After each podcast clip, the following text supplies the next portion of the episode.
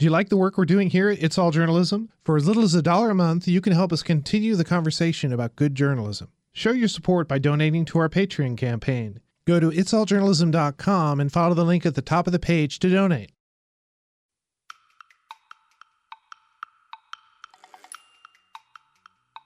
I think the stories of the last week have proven that, with beyond a shadow of a doubt, what is possible when you invest in good journalism and beyond just sort of the big institutions that get a lot of attention. There's a lot going on in this town. Carrie Budoff Brown has been with Politico since its beginning. Now she's back in D C after helping to run Politico Europe. We talk about that and more. I'm Michael O'Connell, and you're listening to It's All Journalism.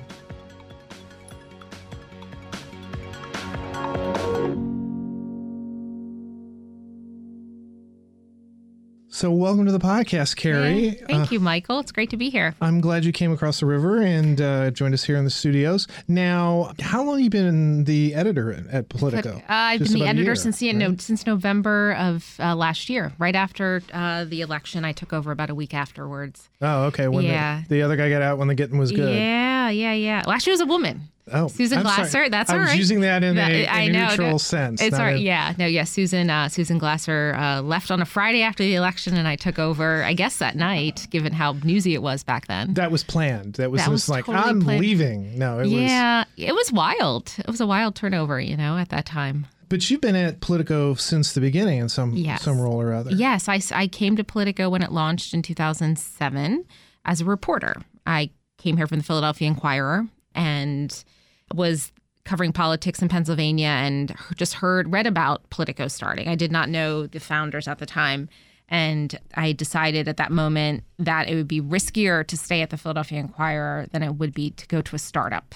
That's how concerned I was at that time about the health of the Inquirer and of like regional journalism at that point, regional newspapers. I really had started to see how much it was changing, because I did a blog at the end of two thousand six and saw how people were so responsive to it and how how we were not prepared as an organization, the Inquirer, to respond to that. And it really sort of opened my eyes, and I just thought, you know what, I'm going to go try this new thing. And eleven years later, here I am. You said you started a blog. What was it about Politico that, that you said this would be a good place to go? Well, you know, it was the fact that it was going to be digital first. And at that time in two thousand seven, that was a unique concept. You know, obviously now it's very normal. And I think at the time I also recognized that the pace of journalism was speeding up and not many places were poised to capture that. And Politico was built on that notion that the way Washington was covered, it needed to be updated and faster. And that really appealed to me at that time. As a younger journalist, I was maybe twenty-nine or thirty and just thought, you know, these are people who I've read, Jim VandeHei, John Harris, Mike Allen, Roger Simon. These are people whose bylines I sort of, you know, grew up reading to a certain extent, even though they're not that much older than me. But, I, you know, I just I respected them. I thought, you know what, like, let me try my hand at this, and came down from Philadelphia to cover the Senate and then moved on to the two thousand eight campaign at the end of two thousand seven. Yeah, and then you went in and covered the White House. Yep, yep. I covered Obama for a year before uh, leading up to the election, and then went in to cover the White House, but did it in a slightly, in a different twist. I, I decided to cover it from the Hill, since he was pushing so many big legislative items. I was focusing on domestic policy, and I decided, you know what, I'm just going to plant myself on the Hill and cover it from that perspective. And because I didn't want to cover the White House in the sort of like sit in the briefing room kind of way. I just got out of that sort of bubble environment after covering the presidential campaign for a year, you know, living on a plane pretty much with the same group of people that went into the White House. And in retrospect, like, I think they're, you know, they're lovely people. But at that point, I was like, I can't stand the idea of just sort of sitting in a briefing room, you know, doing that kind of job. And, and it was a good choice because I latched on to healthcare, followed the ins and outs of that for a year, and it was totally fun, and there was a start and a finish to it. You know, in, in Washington, it's so hard to get that these days. You know, someone launches an initiative and then there's a bill signed into law, and so that was actually a very sort of very cool experience. Difficult, hard. Uh, I look back on coverage now and wondering, you know, what did we get right? What did we miss? You know, I think by and large the media did do well at it, But I see these stories now and I see how much is repeating itself from just sort of the things I saw, like decisions made by lawmakers and by the president, the former president at that time, how much those decisions have continued to reverberate. And certainly the healthcare story yeah. has mm-hmm. been alive very much so in the last year or so. What has Politico yeah. been doing about yeah. that, do you think? This is a core competency of ours. You know, I mean, I think starting back from when I covered started covering healthcare, Chris Freites, we started a morning newsletter called Politico Pulse, which was the first policy newsletter we started. And that grew into Politico Pro, which is a huge subscription service we have. And there's twenty plus newsletters now that were built out of that. So the fact that we sort of started on healthcare, we have this very big team of fourteen healthcare reporters, not only in Washington, but around the country. And so I found that we were uniquely positioned to continually cover this story. And in, in the last year, it was one of sort of the biggest, you know, points of pride I have, in that you have this amazingly talented healthcare team that works very well with our White House reporters, who work very well with our Hill reporters, and having that sort of cohesion and collaboration in the newsroom, I think we're so much better for it. And that's been a big thing I've emphasized. But because we have this sort of big healthcare presence, I think that we, we've been uniquely positioned to cover the policy part of it, the legislative story, the exec, you know, and how the administration fits into it. So how do you think, in, in comparison, I mean, I don't want you to, to say mm-hmm. that, oh, we're so much better. Mm-hmm. How do you think uh, the coverage of healthcare has been over the last mm-hmm. couple of years? Do you think it's been up to where it should mm-hmm. be yeah. in general? I mean, I think if there's been any disconnect, I feel like it's it's such a It is a topic that, for me, I had to learn right when I was covering. Like, I never actually read healthcare stories before I started covering it, you know, eight years ago.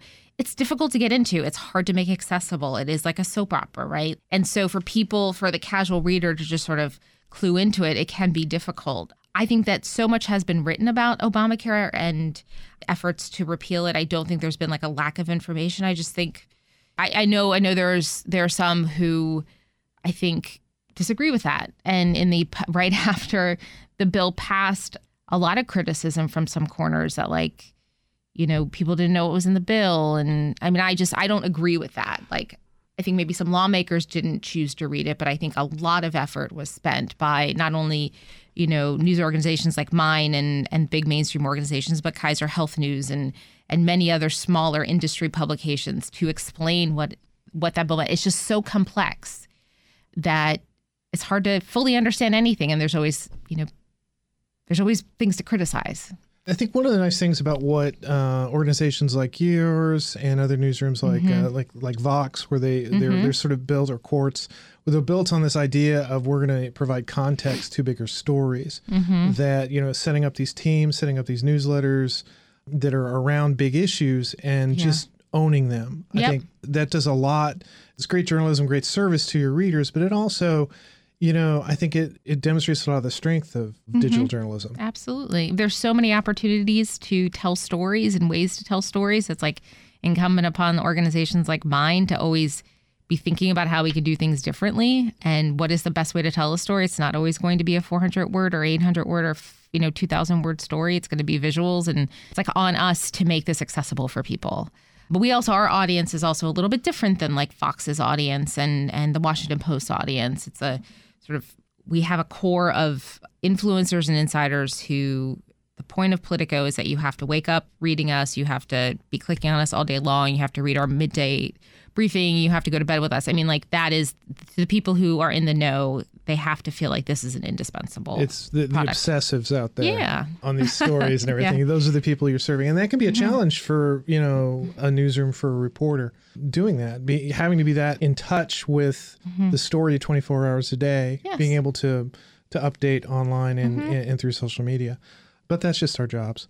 It is. But I, but I think that's a good point. I mean, I think that even though the newsroom is meant to be operational and updating between the hours of like five a.m. and like one a.m., that like it's not, we, we have to make sure we staff it properly. So, you know, people have balance in their lives and we try to achieve that. We don't always succeed.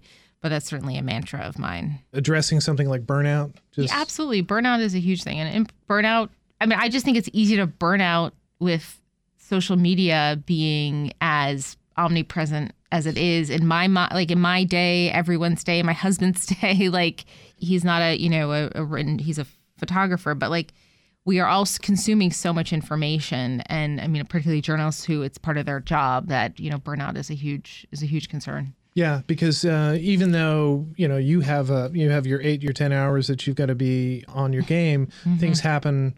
Other people are other places, and they're reporting on things that are going to impact your story. So yep. not only you have to do your own reporting and your writing, but then on top of that, you you have to, you know, make sure that you're on task to the story. Yep, the bigger exactly. story. Yep. It's a pain in the ass sometimes. Yeah, I know. It is. It is. So after your stint at the White House, you yeah. helped to launch Politico Europe. Yep. Tell me about that. What what was that experience like? Yeah, no, that was, it was one of the best ex- like experiences I've ever had. And I think it's because, uh, you know, in, in the end of twenty fourteen, early twenty fifteen, Politico decided that we were going to team up with a, a German publisher, Axel Springer, huge, huge presence in Europe. We uh, looked at Brussels and Europe, uh, you know, the power centers in Europe, and thought that it was not being covered the way it could be.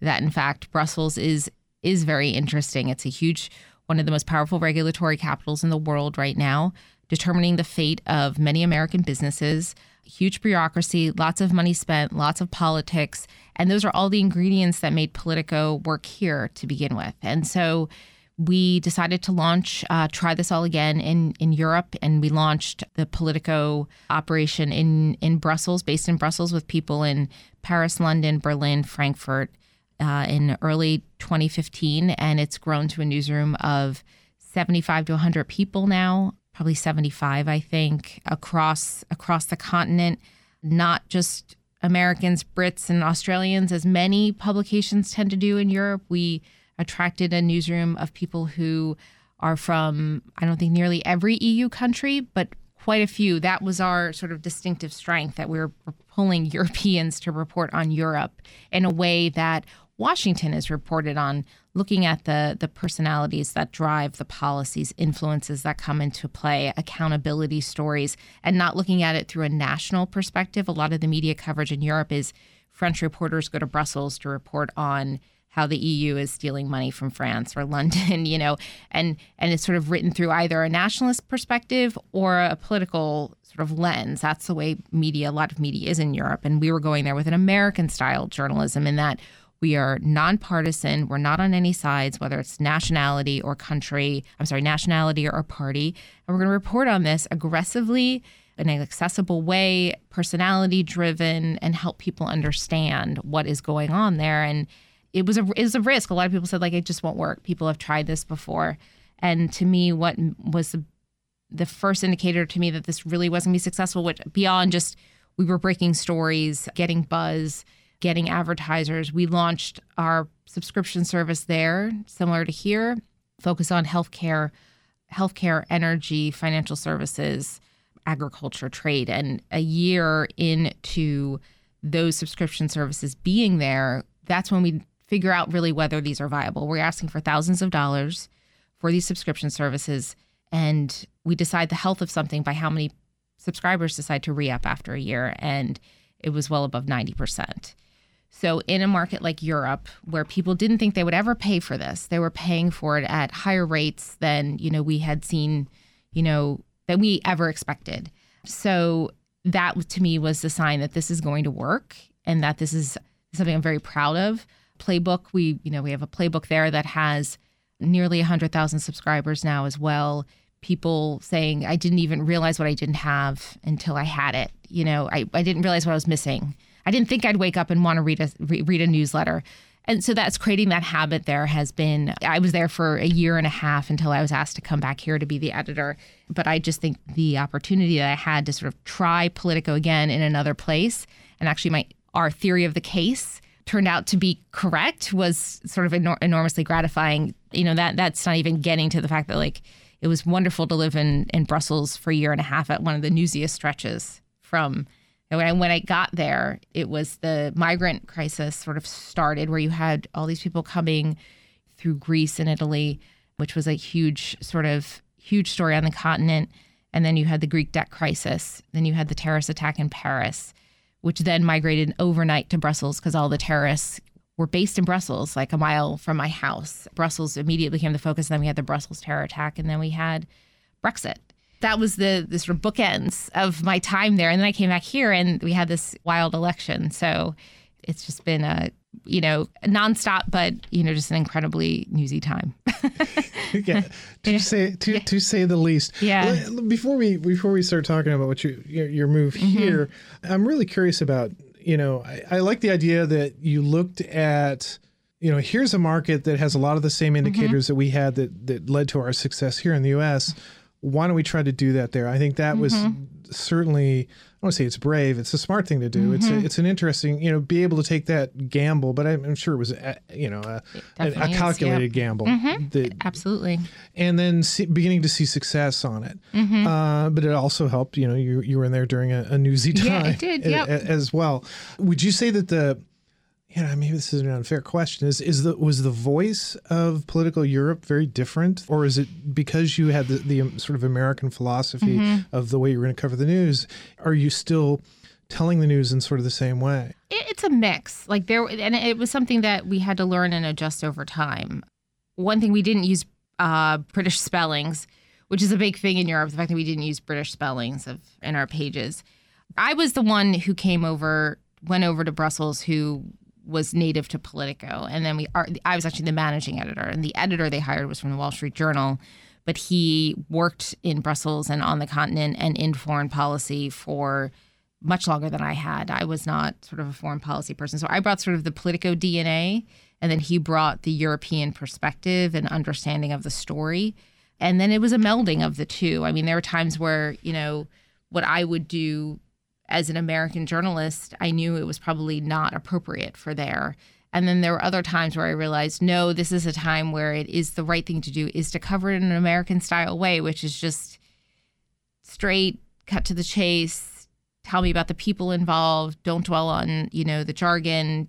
And, and that was not normal necessarily. That was very abnormal for a lot of the journalism in Brussels in particular. So it was pushing some boundaries, but recognizing when we went too far, and even just how we ran the newsroom, I had to sort of meld, you know, on one one side is sort of an American style metabolism.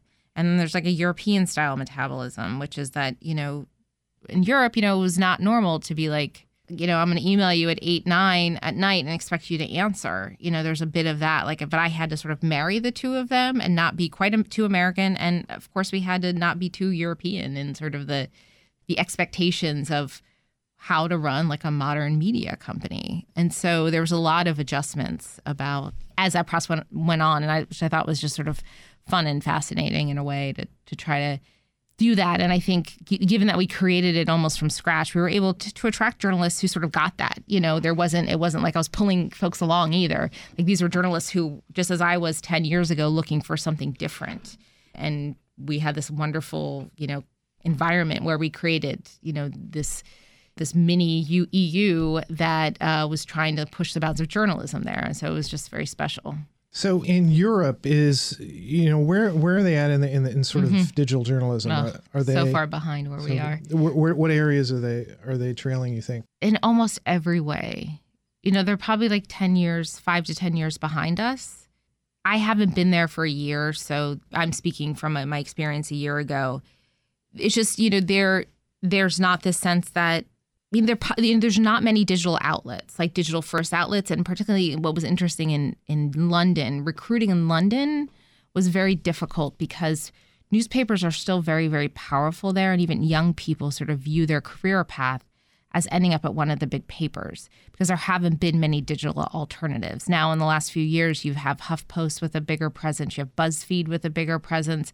There's some sites uh, and personality-driven small websites a la Drudge there, that part of that, they just had sort of their first morning newsletter, I think in two thousand sixteen, coming out of Westminster. And then we just launched Playbook there. It was actually hard to recruit younger people to take a risk in their minds and leave that career path that led to, you know, the Daily Telegraph or the F T or, you know, any of the big papers there, The Sun or whatever, and get them to be like, no, there's actually this career path that's like digital first. And and so it was always, it was it took a while for us to sort of get that foothold, particularly in the London market. I think in Brussels is a little different. Paris is a very insular sort of media environment too, where Uh, there's a language barrier there where they read in French. Germany has been, uh, you know, also to get the influencers to read us in Germany has, you know, we've had to sort of experiment with that too. So, so it is different. Like, and I, I think maybe the success of Politico, the success of BuzzFeed there, some other ventures like is is showing that there's this other path in Europe for journalism other than just the traditional big newspapers that aren't doing well. Like the news newspapers there aren't, you know, they're suffering with uh, and struggling with the same questions that face, you know, big legacy media publications here, or even, you know, Politico. Like environments change, advertising environment is is volatile, and I think places like Politico are better easily able to weather that because we don't have a lot of the big, you know, sort of legacy burdens, but it is different. And this isn't necessarily meant as any sort of criticism of yeah. journalism, the yeah. journalism they may be doing. It's more about about the way they're using digital journalism, whether the mm-hmm. you know, whether they're doing newsletters, whether they're whether they're even blogging. Yeah. Um, is there much broadband? I mean, is it comparable to That's what's? Question. Yeah, because I, I mean, know other places, yeah. other places around the world, we've had guests and we talked about. I know we we talked about some people in Africa. Mm-hmm. Uh, and that was one of the things they said, there wasn't as much broadband, which, no, that, you know, people. Yeah. People, no, that's right. They're, like, obviously, in countries like Germany and, and you know, Belgium and, and, and, and England, the U K, it's a little different than, like, Italy and Portugal, where it's widely known that, like, they don't have as much internet access as they should, like high-speed internet access. Mm-hmm. I think we have challenges in, in places like Italy and Portugal for other reasons, the language being the primary hurdle to sort of a, a big, large-scale readership. But yeah, I mean, I think that that is that is an issue. It's just different. It's that we're one country here, and obviously we have different different access to, to the internet, and here, just like they do in Europe. But it's an interesting question. It is an interesting question because I asked it.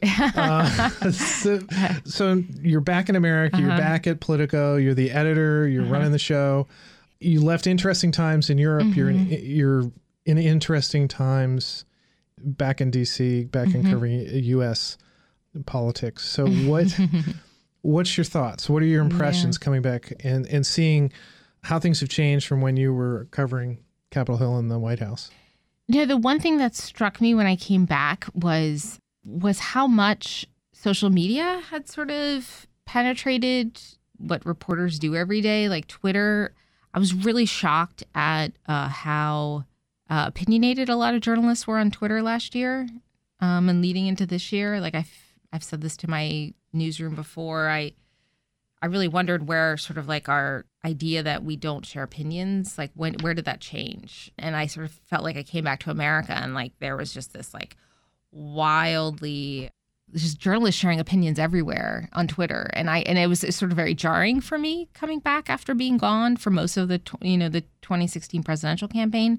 I was gone for most of it you're like Tom, entirely. You're like Tom Hanks coming back from Castaway. It was a little bit like that. Where I was like, wow, when, when did this happen? So that was a little bit jarring to me just from a journalism perspective. And so I've sort of spent a lot of time working on that. Like, I feel like, you know, we're journalists. We're at a time where we're under scrutiny.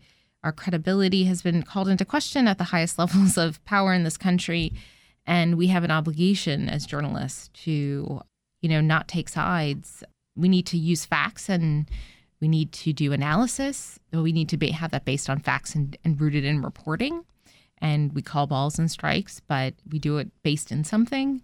And so that was just that was sort of that was a surprise to me coming back after being out of the country for, for a year and a half. Yeah. Yeah. And I, you know, being in the country uh, during that, I, cu- I couldn't point to you at what mm-hmm. point that that sort of happened. Mm-hmm. It, it, it was, I think, a gradual yeah. as the campaign sort of unraveled mm-hmm. and as people were covering it. And it just there was this general shift. And, yeah. and it's strange because in the end, it comes back to shooting us in the foot that when we, we are questioned, when our mm-hmm. ethics are questioned, whether, you know, your opinion, you're opinionated, you're writing from a particular way, take a look at these tweets that you're sending out or, or retweeting. Uh-huh. That that brings everything that you're doing into suspect. Mm-hmm.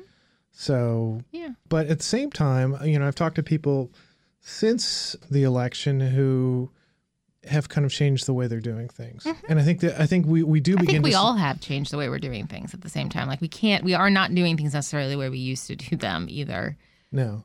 But since the election, I think I've been seeing that people are, I think as people, there's it comes a greater understanding about, you know, the importance of transparency and what our role is in, in reporting this story, and, you know, how important maintaining our ethical standards are, so that when we do say something, so that we can regain that trust.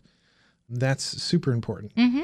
And the way we do that is just doing our job the way we're supposed to be doing it. Exactly. I mean, that's always, I always come back to that. Like, how do you, how, like, I get asked this all the time, like, how are you responding in this time? And I just, I think it means just doing your job and doing your job as you learned it, you know, which is that even though the rules feel different right now and, and things are sort of disorienting in, in a lot of ways, that the normal rules of journalism still apply. You know, you don't, if you write a story, you contact all the people you write about, you for and you, you try to engage with them.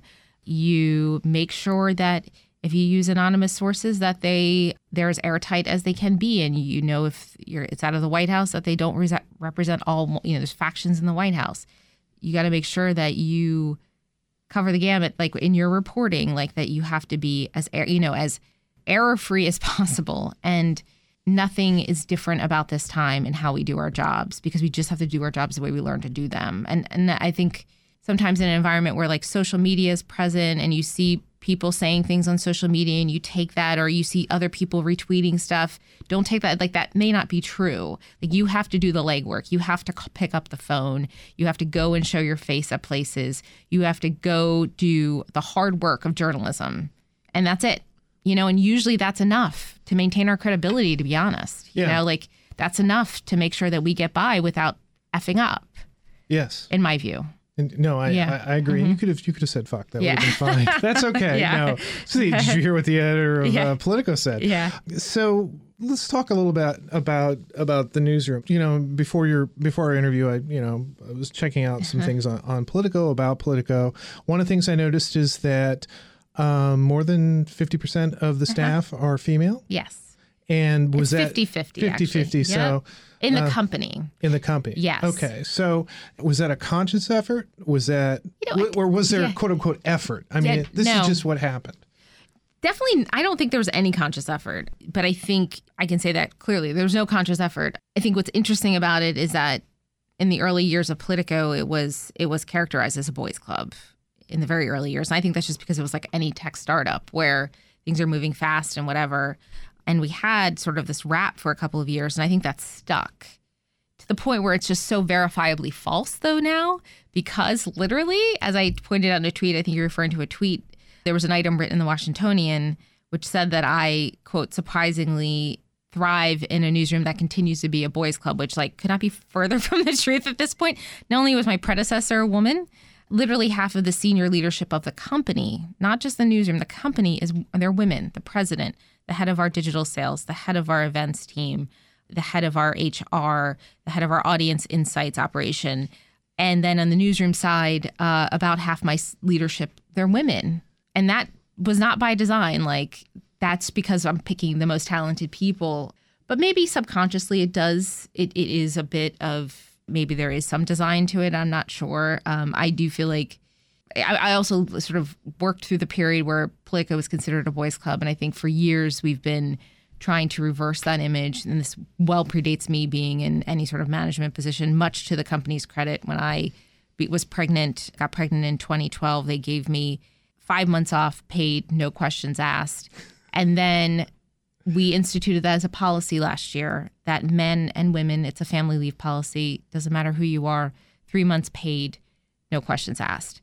You do not have to use sick. You do not. And I have men in my newsroom, men who I encourage to take three months paid paternity leave to spend time with their children. And I think these are really important signals to send about what is important, the balance. We ask a lot of people who work at Politico. I know they, you know, they work, I think, a hell of a lot more than they get probably get paid for when you portion it out by hour, but like it's important also to show that like we get that, and things like paid family leave is really important. So I don't know if that is a chicken and egg thing. I also think that like I've heard from women in my newsroom who also feel really good that they work at a place where when they choose to have a child, you know, they'll be able to take off three months and not worry about their salary, not worry about eating up all their you know, comp time or vacation time or anything, and they'll just be able to go and spend those three months months with their kid, their child. And I think that builds loyalty also. Like, I, there's probably one of the biggest reasons why I'm still still at Politico was because of how they treated me during my, like when I had my first child, you know, I have my only child, but that built a tremendous amount of loyalty to a company when they're just like, you know, you've worked really hard these past like five years here and, you know, it just take five months off. And that's, I sort of remember things like that. And I think that's important. Yeah, just take three days off and make sure you get that, that story in by your yeah, deadline. Exactly, yeah. It's going to be great when these things that, that we talk about aren't something like unusual yeah, that we yeah, have yeah. to talk about. It's true, yeah. That, you know, the, the ratio of men and women, the ratio mm-hmm. of different ethnic groups within, within yeah. newsrooms, especially newsrooms that are more reflective of the wider audience and the way they're treated. Because, you know, journalists have, have if you started at the bottom in a, a newspaper, you're probably pretty used to sacrificing time mm-hmm. and, you know, leave and, and all types of personal things that other people in other careers don't mm-hmm. ever have to deal with because yeah. journalism demands a lot. It does. From your time and your, your interest and your intellect mm-hmm. and your families, if you if you're lucky enough to get a family. So here we are. It's two thousand seventeen. We're getting towards the end of the year. What do you see are, are the, the big things that uh, Politico is going to be focusing on in the next uh, mm-hmm. three, four months? You know, we're We have these, obviously, these huge stories, you know, brewing that just are in Washington, you know, tax reform. Can the president get a win legislatively? We've been, you know, very focused on, you know, accountability stories, accountability journalism, as we like to call it. We had, you know, a big series of stories this last week or so on Tom Price. We broke that story, kept up the delivering stories every day that sort of moved the ball and, and, which was surprising to me. I did not actually think that he would be forced to resign. I know there's others who said they saw it, but I didn't see that happening just because it was so unusual in Washington these days, or, you know, we clearly demonstrated and documented some questionable behavior, and then there were consequences for that. So that was like, hmm. So, you know, we're really... We're, just that topsy-turvy world that we're in I today. I know. It's crazy. And so, you know, we're, we've we've done a lot of accountability journalism, uh, and we're gonna that's been a theme of ours, and we're going to continue to push on that. We, I mean, I think it's the same opportunity I saw in Europe. There's there's a huge government here. We have two hundred, more than two hundred journalists at Politico, half of whom are cover the government apparatus here. And those are the, these are the, you know, mostly policy journalists who cover sixteen different areas, from cybersecurity to defense to health to tech to, you know, F E R C. To, I mean, so we have these journalists who are wired into this government in a way that none of our, my competitors have. And we're going to use that. Like, that is a huge strength to cover the story in Washington. I've always believed that that was our distinctive advantage in a crowded media market. I think the stories of the last week have proven that with beyond a shadow of a doubt. What is possible when you invest in good journalism and beyond just sort of the big institutions that get a lot of attention.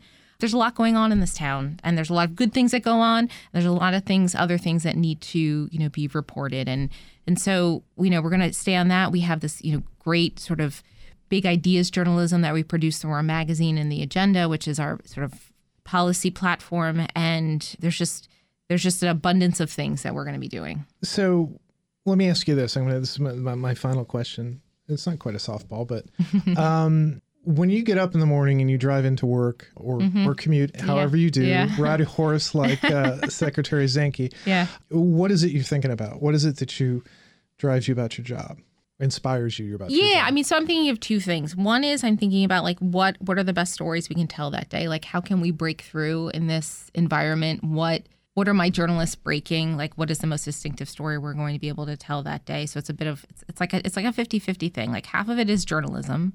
I'm concerned about the stories or driving stories. The other half is just the business itself. What am I doing every day to make sure that we're bringing enough revenue through the door? We're doing stories and we're operating smartly in this environment so we can continue to have as strong of a newsroom as possible. So I, I think of both. And I'm and my head is somewhere in between and sometimes jumps around. Well, that's probably a good thing. Thank you for yeah. coming in, Carrie. It was my pleasure. Thanks for having me. Next time on It's All Journalism. Most lynchings the F B I doesn't usually investigate um, because they're local things. This was on a military base, so the entire document set was pretty much in the federal in federal government. So, yeah, I mean, you, you put in a document request with the F B I at, uh, through a FOIA. And then you wait three months, four months, five months, six months. I mean, I think the F B I's volume is enormous. Alexa Mills joins me in the studio. She's the new editor of the Washington City Paper. We had a great conversation about that new role and two big investigative stories she worked on, one about a decades-old lynching case and the other about a slumlord in Washington, D C. Look for that episode to drop on Thursday, October nineteenth. Hey, do you know who's cool? Carter Adams is cool. He's the latest person to uh, join our Patreon campaign and donate to our podcast. What? This content is not free? Well, actually, it is technically free, but we do encourage you to show your support and how much you like our podcast by donating to our Patreon campaign. You can find out more about it at our website, its all journalism dot com. Follow the link to our Patreon campaign and choose the level with which you are most comfortable donating to. Not only will that make you cool and that it will help us uh, keep this podcast going, I will read your name on an upcoming episode. So what are you waiting for? You've been listening to It's All Journalism, a weekly podcast about the changing state of digital news. Find out more about us and download past episodes at its all journalism dot com. You can also find us on Apple Podcasts, Stitcher, SoundCloud, Google Play, and Podcast One. It takes a lot of people to produce a podcast. Nicola Grisco edited our audio. Amber Healy provided our web content. Nick Dupre wrote our theme music. And I'm your host, Michael O'Connell. It's All Journalism is produced in partnership with the Association of Alternative News Media. Thanks for listening.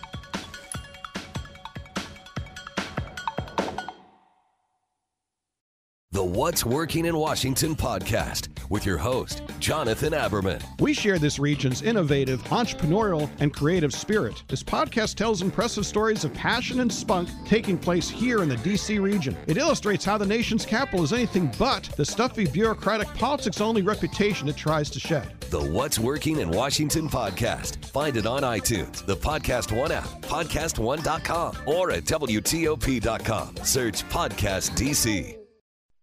The Target U S A podcast with your host, J J. Green. Russia could render huge harm to this country. North Korea's secret missile that could touch the whole of the United States. ISIS. D C is repeatedly mentioned as someplace they would like to see an attack. This is J J. Green. Join me each week for the latest on U S and international security on Target U S A. The Target U S A podcast. Find it on iTunes, the Podcast One app, podcast one dot com, or at W T O P dot com. Search Podcast D C.